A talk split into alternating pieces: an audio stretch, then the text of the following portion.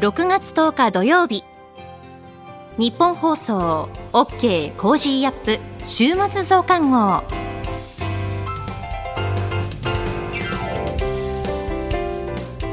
ニッポン放送アナウンサーの新行市佳です。OK コージーアップ週末増刊号。今週の放送でセレクトした聞きどころ今後のニュースの予定を紹介していくプログラムです。番組の後半は Cozy up コメンテーターがゲストと対談するコーナー今月はジャーナリストの有本香さんとイスラム思想研究者の飯山あかりさんですさらに株式市場の今週のトピックと今後の見通しについてトレーダーで株ブロガーのひなさんに伺います。今週もお付き合いください。それでは今週取り上げたニュース振り返っていきましょう。およそ3年半ぶり、日韓防衛省会議を開催。日経平均株価終値、バブル期後の最高値を更新。ウクライナ南部の水力発電所ダム決壊。ウクライナはロシアを非難。4月の景気動向指数、前月から上昇3ヶ月連続で改善。マイナンバー口座の点検結果、家族名義13万件、他人ご登録は748件と発表。防衛産業への支援強化法案が可決。入管法改正案成立へ。ASEAN が南シナ海で9月に初の合同軍事演習を開催へ。こういったニュースを取り上げました。今週の聞きどころ。6月8日木曜日に飯田康之さんと取り上げたマイナンバー口座の点検結果、家族名義13万件、他人ご登録は748件と発表。このニュース。それでは今週のプレイバック。マイナンバー口座の点検結果、家族名義13万件、他人ご登録は748件と発表。河野デジタル担当大臣は昨日マイナンバーカードと連携した公的給付金の受取口座のご登録をめぐる問題で次のように述べました本人でない家族名義に登録をされた方に対しましては、えー、将来の迅速な給付金の支給などの場合に備えて登録口座をそれぞれご本人の名義の口座に変更するようにこれはマイナポータルで通知をお送りしたいと思っております。えー、昨日の会見の模様をお聞きいただきました。うん、朝日毎日このニュース一面トップであります。はい、えー、このマイナンバー、はい、まあ、またはもうちょっと広く、社会保障番号制度を、これは最終的にはやはり口座との紐付けをすることでシステムとして完成します。うん、で、えー、これが進まないことには、あまあ、なんて言いますか、仏作って魂入れずじゃないですけれども、はい、えー、元々の目的であった迅速な給付であったり、まあ、えー、公的な資金の、まあ、支給をしっかりと統一的に把握するという目的達成できないんですね。で、えー、もちろんですね、えー、まあ、他人ご登録というのが何件あったか、はい、これしっかりと調査して、えー、少なくしていかなければならないんですが、あの、絶対ミスが出ない制度って無理なんです。はい。で、えー、むしろですね、えー、こういった家族名義を登録しちゃうこととか、うん、この完全なごと、他人のご登録は何で生じたのかよくわかんないんですけれども、ねはい。うん、あの、まあ、おそらく、まあ、えー、実際の法律上の婚姻関係にはないけれども、生計をいつにしているに近い。はい。えー、とか、いろいろ、まあ、事情はある。そういったものを間違えていたときに、うん、簡単に発見できる。それが、うん、システム上発見できるというよりは、本人があれおかしいなと気づくことができるシステムっていうのが必要だと。はい。えー、このシステムっていうのは別にコンピューターの新しいプログラムを組めっていうわけじゃなくて、えー、例えば大きな給付金、えー、支給されるときには、例えばメディア等で、いくらいくらの、えー、給付金がいつありますよって言って、俺入ってねえじゃんって気づくことができる。はい。えー、こういった、まあ、1億2000万人いると。うん、1億2000万人がみんなでチェックすると、うん、なんかね、なんか見つかるもんなんですよ。で、そういう見つける契機をどう設定していくのか。えそういう形で、もちろんシステムの回収、コンピューターのシステムの回収と合わせて、はいこの1億2000万人全員に目になってもらう。うんチェック機関になってもらうような、は仕組みっていうのを導入していく必要がありますね。うん。まあこれ、健康保険証の紐付けの時なんかもそうでしたけど、まあ、間違ってっていうのは、人手を使うところもあるから、のも間違うんです。はいえ。ーなんか今までだと、この行政の誤謬性、間違いはないんだ、みたいなのがあって、仮に間違いが指摘されたとしても、それをおいそれと直さないとか、誤りもしないとかね。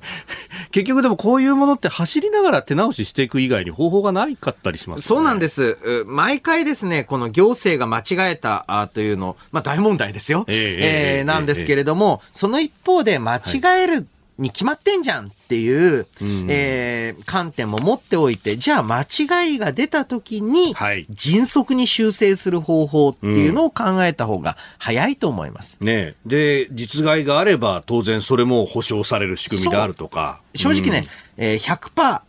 まあ、不可能だとしても、99%正しいシステムを99.9%まで精度を上げるよりも、はい。ミスった場合に、ええ。えーもう、保証金うんえーまあ、わからないですけれども、えーミスで振り込まれなかった場合は、発見、1ヶ月以内に発見した人には倍額上げますとか、うんそっちの方がね、よっぽど安くつきます。ああ、なるほど。確かにシステムのさらなる回収とかそういうことになると。そう、それよりもミスっちゃった時はごめんなさい、お金で我慢してくださいっていう風にした方が、ちょっとね、これは日本の製造業メーカーにも言えることなんですけれども、はい。完璧を求めすぎて、えーそれ完璧じゃないけど、はいで、やっちゃった時、つまり製品があ壊れちゃった時、うまくいかなかった時は、えーまあ、しっかりと金銭的に保証しますよっていうのを明確にした方がいい。これあの、日本の家電メーカー、あーなどに、今、国際的にちょっと評価が落ちたのは、はい他のメーカー、あ他国のメーカーは、んえー不良品は即交換だと。うん理由も聞かない、チェックもしない。はい。だから中には不正なええ請求たくさんあるんだと思うんですけど、それを精査するよりも、はいさっさと送っちゃった方が安いって踏んでるんですよね。おこういう視点ってね、ちょっと日本社会も企業も持っていった方がいい。うーん。まあ、ある程度のいい加減さとですよね言ったらあれですけど、でも、最終的に何が目的かっていうと、企業だったら利益を最大化することだから、まあその方がコスト安いんだったらそれでいいじゃんになると。そう。そしてマイナンバーの紐付けについても困っている人に迅速に届ける。うんうんうん。それが最重要であって、えーその中でまあたくさんのミスも起きますよと。はい。えーそれを、そのミスが起きた時にどう先回りして対応できるのか、あこういったところがポイントになるわけですよね。この後はこれからの1週間のニュースの予定と来週のコメンテーターをご紹介します。後半は番組コメンテーターの対談コーナーです。どうぞ最後までお楽しみください。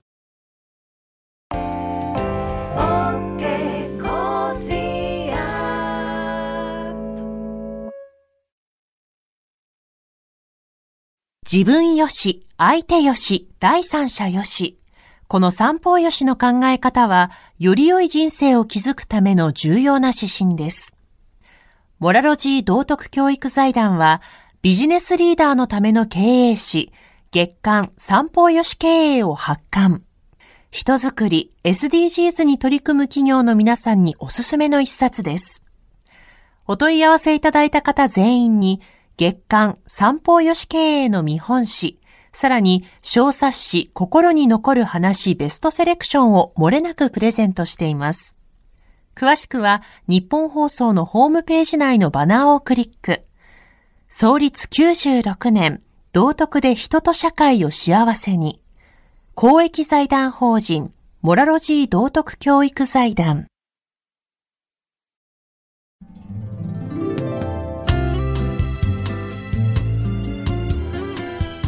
OK コージーアップ週末増刊号。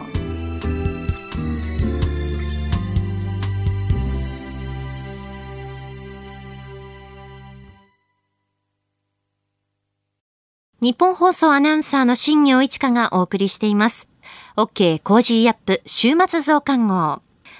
ここで番組からのお知らせです。6月12日からの1週間の Cozy は特別企画です。題して、どうなる国会、どうなる国際情勢、激論工事コメンテーター交流戦。恒例のダブルコメンテーターウィークです。6月25日にイベントも控えておりますが、一足早く番組でもメジャー級豪華論客たちが朝から生で激論の交流戦です。初日6月12日月曜日は飯田康之さんと認定 NPO 法人フローレンス会長の駒崎弘樹さん。13日火曜日は須田慎一郎さんと宮崎哲也さん。14日水曜日は高橋洋一さんと高橋杉雄さん。15日木曜日は作家で自由民主党参議院議員青山茂春さんと峰村健二さん。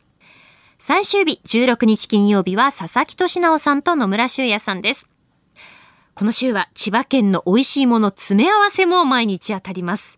えそしてこの再編集版には盛り込まれていないんですけれども、え毎朝6時43分からは黒木ひとみさんの朝ナビ。えゲストは元車椅子プロテニスプレーヤーの国枝慎吾さんです。東京パラリンピックで金メダルに輝きましたが、その舞台裏、そして現役引退に至るアスリートの素顔を連日お送りします。ぜひ地上波の日本放送、ラジコ、ラジコのタイムフリーでチェックしてください。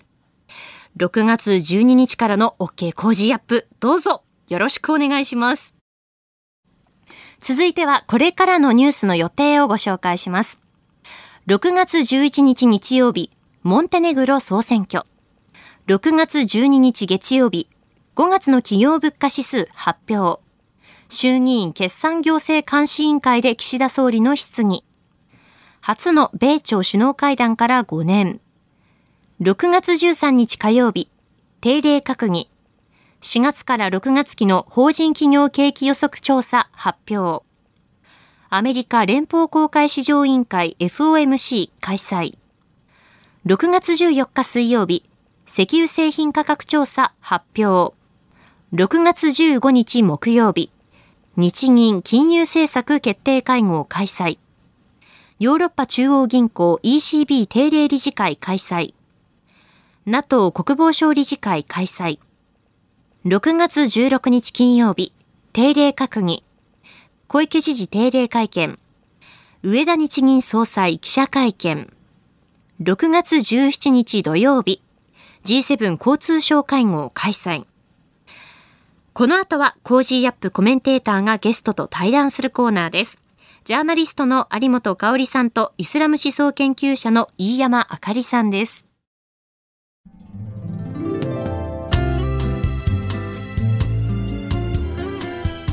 OK Cozy up 週末増刊号。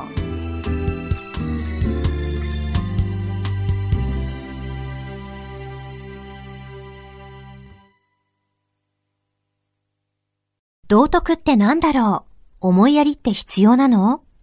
その答えは道徳を考える月刊誌ニューモラルにあります。今や日本人の道徳力は世界からも大注目。さああなたも道徳を学びませんか？お問い合わせいただいた方全員に月刊ニューモラル、さらに小冊子心に残る話ベストセレクションを漏れなくプレゼントしています。月刊ニューモラルは創刊50年。日々の出来事をテーマに人間力が豊かになるエピソードが満載です。詳しくは日本放送ホームページ内のバナーをクリック。道徳で人と社会を幸せに。公益財団法人、モラロジー道徳教育財団。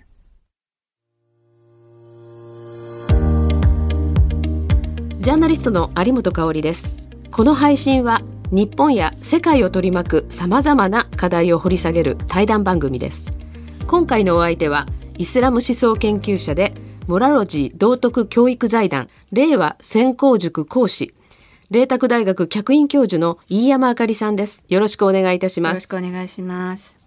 今月の配信では中東をテーマにお話を伺っていますが今回は現在の中東情勢について伺いたいと思います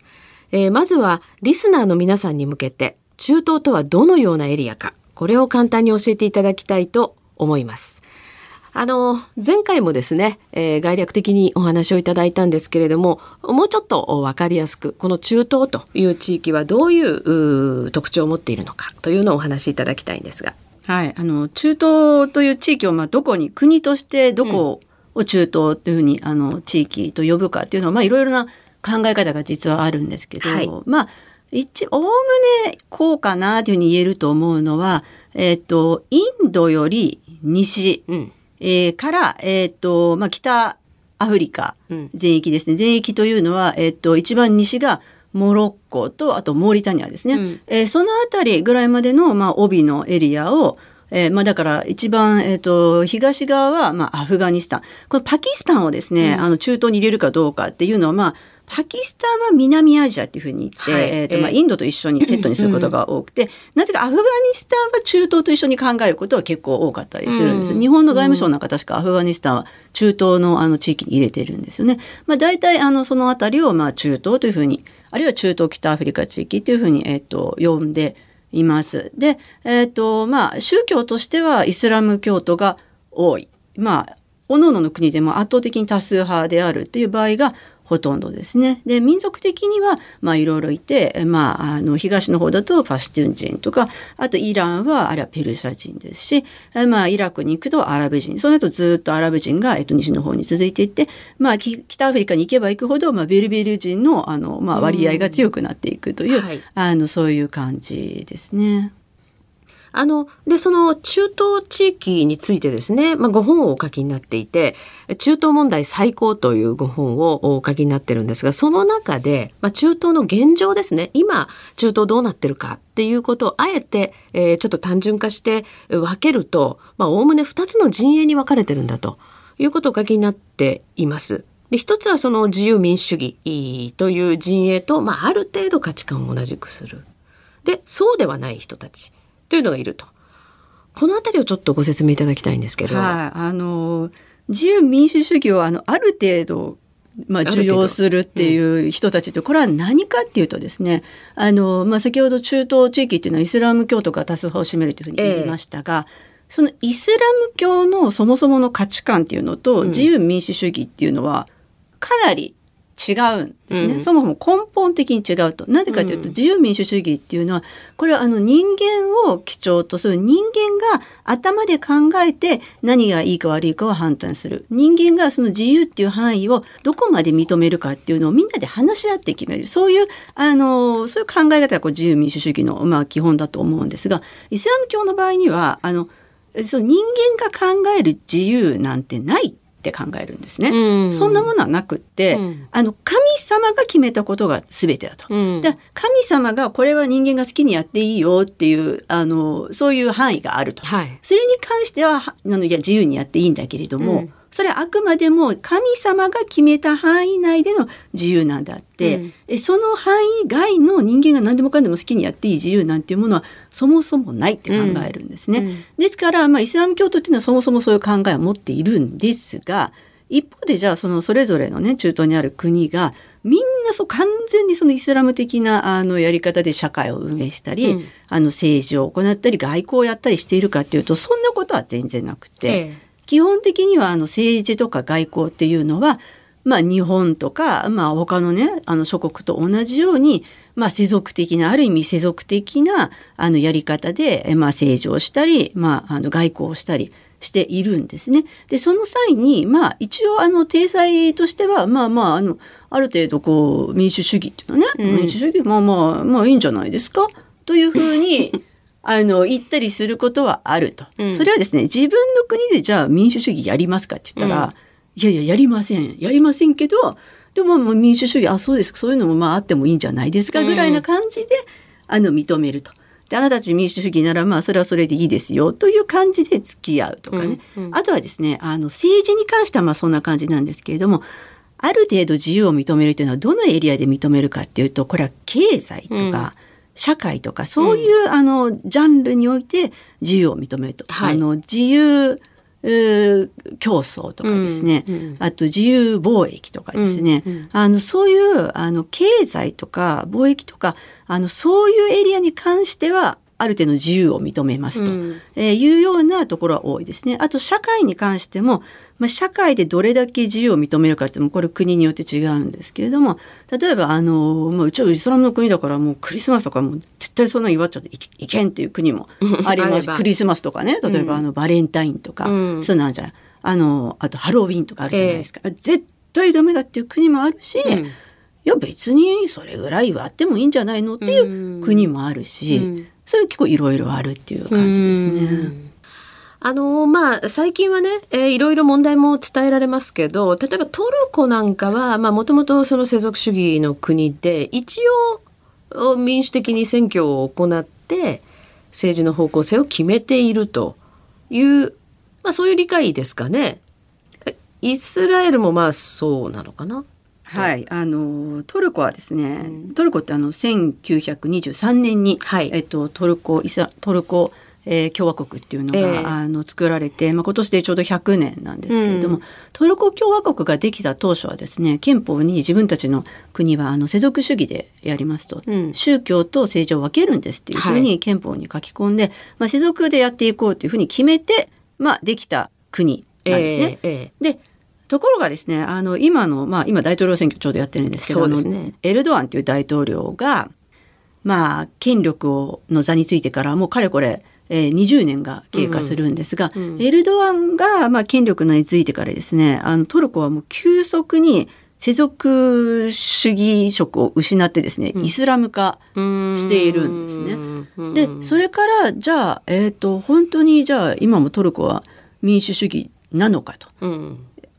一応選挙はやってるけどどうなのかって言われて言われるとですねこれはかなり何とも言えないところがあって、というのもですねもうエルドアンはその自分の在在任中にですね憲法を変えてこれまであのトルコというのは大統領っていうのは一応いたんですけどいわゆるお飾り大統領ええで実権がない大統領だったんですが、それを大統領が実権を持つ、まあ、だからアメリカみたいなね、うん。大統領にまあ、まあ、大きな権力を集中させるあの制度に憲法を変えて変えちゃったんですね。うん。そしてそこに自分があのその座についたと。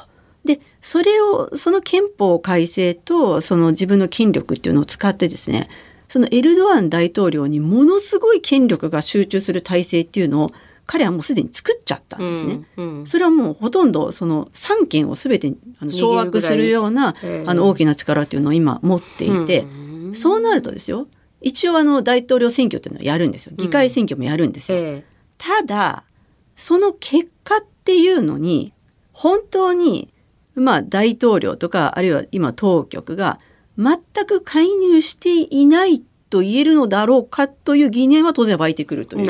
ことなんですよね。ええ。だからその辺は結構難しいところがうん。こうありますね。やはりここ数年結構そのトルコの知識人ですね、えっと、多少話をするとやっぱり言論の自由はどんどん狭まっていってるっていうことは聞きますよね、はい。なかなか政治批判とかがしにくくなっていると。そうですね、うん。もうしにくいというかですねエルドアン政権とかエルドアン個人をですね、ええ。あの批判するようなことを批判めかしたこととかですねうん。茶化したようなことを言って、逮捕されて実刑判決を受けているジャーナリストもたくさんいるんですよそうね。ねまあですから常に変化するんでその現状をね、えーアップデートして捉えるっていうのはもちろん私たち一般の日本人なかなか難しいんですけれどもあの伝え方を間違えると全然違う多分中東像をずっと誤解して日本人が持ったままになってしまうのかなという気がいたします。はい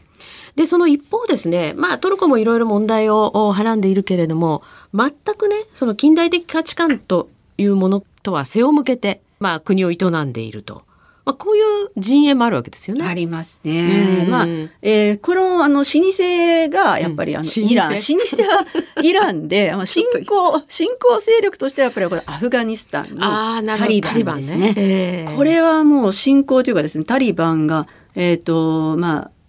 再度ですね、うん。あの、アフガニスタンの首都のカーブルというのを、えっ、と、まあ、掌握してから、まああれはと2021年の夏だったので、もうそうそう2年が経とうとしてるんですけれども、まあ、彼らがやろうとしてるのはまさにそのイスラム法による統治というやつで、これはもう完全にイスラムでやりますと。これはもうタリバンが政権を取った時にもうすでに自分たちではっきり言ってるんですね。ええ。自分たちにとって民主主義っていうのはもうこのクズみたいなもんですと、うん。自分たちはイスラムでやりますと、ううんちらは民主民主化しようとか考えないでください、ううんちらは完全イスラムなんですというふうに宣言していると。で彼らが今まあやっている、まあ、統一応統治といえば統治なんですけど、うんうん。あれは、まあ、イランよりもさらにイスラムうん。ですね。うんうん。はい。女性はね外に出ちゃいけないとか、教育の機会もおそらく十分に得られない。こういう状況にまた戻ってしまった。っていうんでしょうかね。そうですね。かつてもまあそういう問題伝えられてましたけれども。はい、あのまあアフガニアフガニスタンというのはまあ2001年に、うん、まあアメリカでまあ同時多発テロというのが起こって、はい、同時多発テロを実行したのはアルカイダという組織だと。うん、でアルカイダってじゃあどこに拠点があってどうやって準備したのかっていうとアルカイダの拠点は実はアフガニスタンにあった、うん、アフガニスタンのタリバン政権というところが、まあ、あのアルカイダをかくまってアルバ、アルカイダにこう居場所を与えていたんですね。だからまあアメリカは同時多発テロを受けてそのアルあアフガニスタンタリバンにあの、まあ、アルカイダこっちに引き渡せっていうふうに言ったら、うん、タリバンが嫌だって言ったからあのアメリカはアフガニスタンに侵攻したという、うん、で、うん、それで、まあ、タリバンタリバン政権を、まあ、潰したっていうのがそれが2001年なんですけど、えー、それまでですねあのやっぱりあのアフガニスタンを支配していたのはあのタリバンで、その時期のあのアフガニスタンっていうのはやっぱり今と同じように、女性の権利が非常にあの、まあ、制限され権利が制限されるという言葉であの表現するのが果たしてふさわしいのかどうかっていうぐらい、うん、まあ、まあ、ほとんど、まあ、女性はとにかく外に出るなと、うん、あの社会的にあの場所を占めるなと、とにかく家にいて、で、えーと家事と子育てだけやれと、はい、社会に出てくるなと、うん、もしどうしても外に出たい場合には存在感を消さないといけないから、うん、頭のてっぺんから足のつま先まで布で覆い隠せと、まあ、そういうあの状況だったんですが、今まさに、えーと、アフガニスタンは、まあ、その頃に戻っていると。いうことですね。あのまあ、これねそれなかなか単純化すると話がかえってわからなくなってしまうかもしれないんですがその2つの陣営があってそのそれぞれに世界の大国が、まあ、後ろについていたり、結びついていたりすると。まあ、こういう話だと思うんですね。例えばその中国、ロシアがどこと結びついているのか。あるいはまあアメリカを中心にしたその西側がね、えー、どういう国々とどう結びついているのか、まあ、これによって国際情勢が相当動くっていうことなんでしょうけれども、まあ、この後ですねまたそういうお話もできればいいなというふうに思っております。はい、えー、今月は麗澤大学客員教授の飯山あかりさんにお話を伺っています。次回もよろしくお願いいたします。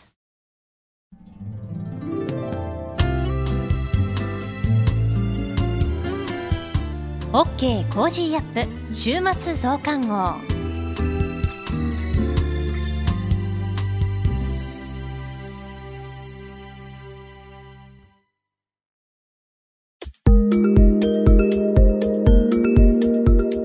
OK Cozy up 週末増刊号。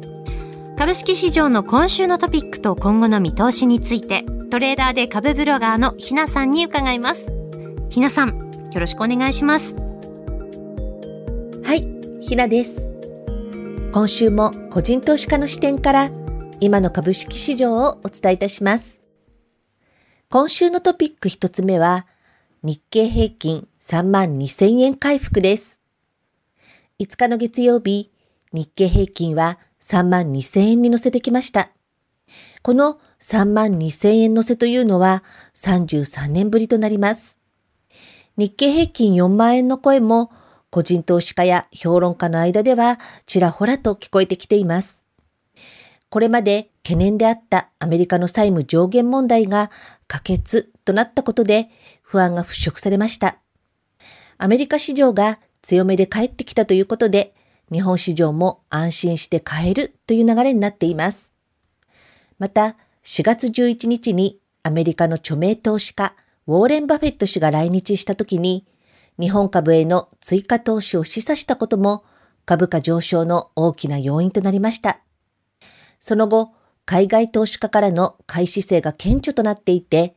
4月以降、9週間連続で買い越しが続いています。この海外投資家の9週連続の買い越しというのは、6年ぶりの出来事になります。日経の強さのその他の要因としては、東証の PBR1 倍割れ企業への改善要請が出たということで、各企業が株主還元策を相次いで打ち出してきていることもあります。また、有名各企業が賃上げを打ち出していて、長らく続いたデフレから脱却しつつあるということも理由としては挙げられると思います。トピック二つ目は AI 関連です。今の相場の中心は AI 関連と半導体関連ということになりそうです。AI 関連の銘柄の中心的存在がアメリカの NVIDIA です。民株という株式サイトでの株テーマの中でも AI と半導体の関心度合いが1位と2位になっていました。半導体検査装置で世界大手のアドバンテストの株価は半導体の相場を引っ張り上げる形で上昇してきていましたが、現在は高値圏で少し伸び悩みになってきています。その代わりに AI のソフト関連の銘柄群は今週も大きく上昇するものが見られました。NVIDIA の急騰から半導体に流れが来て AI に相場は移りつつあります。相場のテーマの柱的存在が伸び悩んでいくと、テーマ株は循環物色になって伸びていかなくなるという傾向があるんです。半導体関連が人気化していますが、先行して上がった銘柄群は上値の重い展開となっています。日本の半導体関連は出遅れ物色が来るのか、それとも一旦ピークアウトが来るのか悩ましいところに来ていると思います。今後の見通しです。水素関連銘柄に注目していきたいなと思っています。今週、水素の供給増について政府が15年間で15兆円を投じるとのニュースがありました。次世代エネルギーの一分野として水素に対して投資を増やしていくというものです。水素関連で真っ先に思いついたのは岩谷産業です。岩谷は水素関連銘柄で検索すると一番上に来る水素のど真ん中銘柄です。足元の株価は相当高くなってきていましたので、ちょっと高すぎるかなと警戒していましたが、7日に大手証券会社から目標株価の引き上げが出されたことも相まって、株価は大きく飛び上がって始まりました。少しでも買っておけばよかったなと後悔してしまいました。私が今週水素関連で買ってみたのは、過去にも水素関連のニュースで動きのあった川崎重工業と日記と名村造船です。週末の全体相場は調整の動きですので、水素相場はまだまだこれからそういうふうに思っています。少し長いスパンで見ていきたいと思っています。今週の相場格言。上げ過ごすときはその後決して下がると心うべし。下がるときは決して上がると心うべし。相場が上がりすぎたものはその後下がると心得ておくべきで、下がるときはその後上がると心得ておくべきという格言です。上げすぎの時に欲を出したりせず、相場は行き過ぎることがよくあると理解しておきましょう。上値目処、下値目処などを考えて、利益確定や損切りのラインを決めておくということが最も大切となります。以上、ひながお伝えしました。トレーダーで株ブロガーのひなさんに株式市場の今週のトピックと今後の見通しについて伺いました。ひなの株ブログではおすすめの銘柄、株の話や投資情報など発信しています。ぜひこちらもチェックしてみてください。あなたと一緒に作るニュース番組、ニッポン放送飯田浩司の OK! Cozy up!。平日月曜日から金曜日朝6時から8時までの生放送でお届けしています。ぜひ FM 放送、AM 放送はもちろん、 radiko や radiko のタイムフリーでもお楽しみください。 OK! Cozy up! 週末増刊号。ここまでのお相手は、ニッポン放送アナウンサーの新行市佳でした。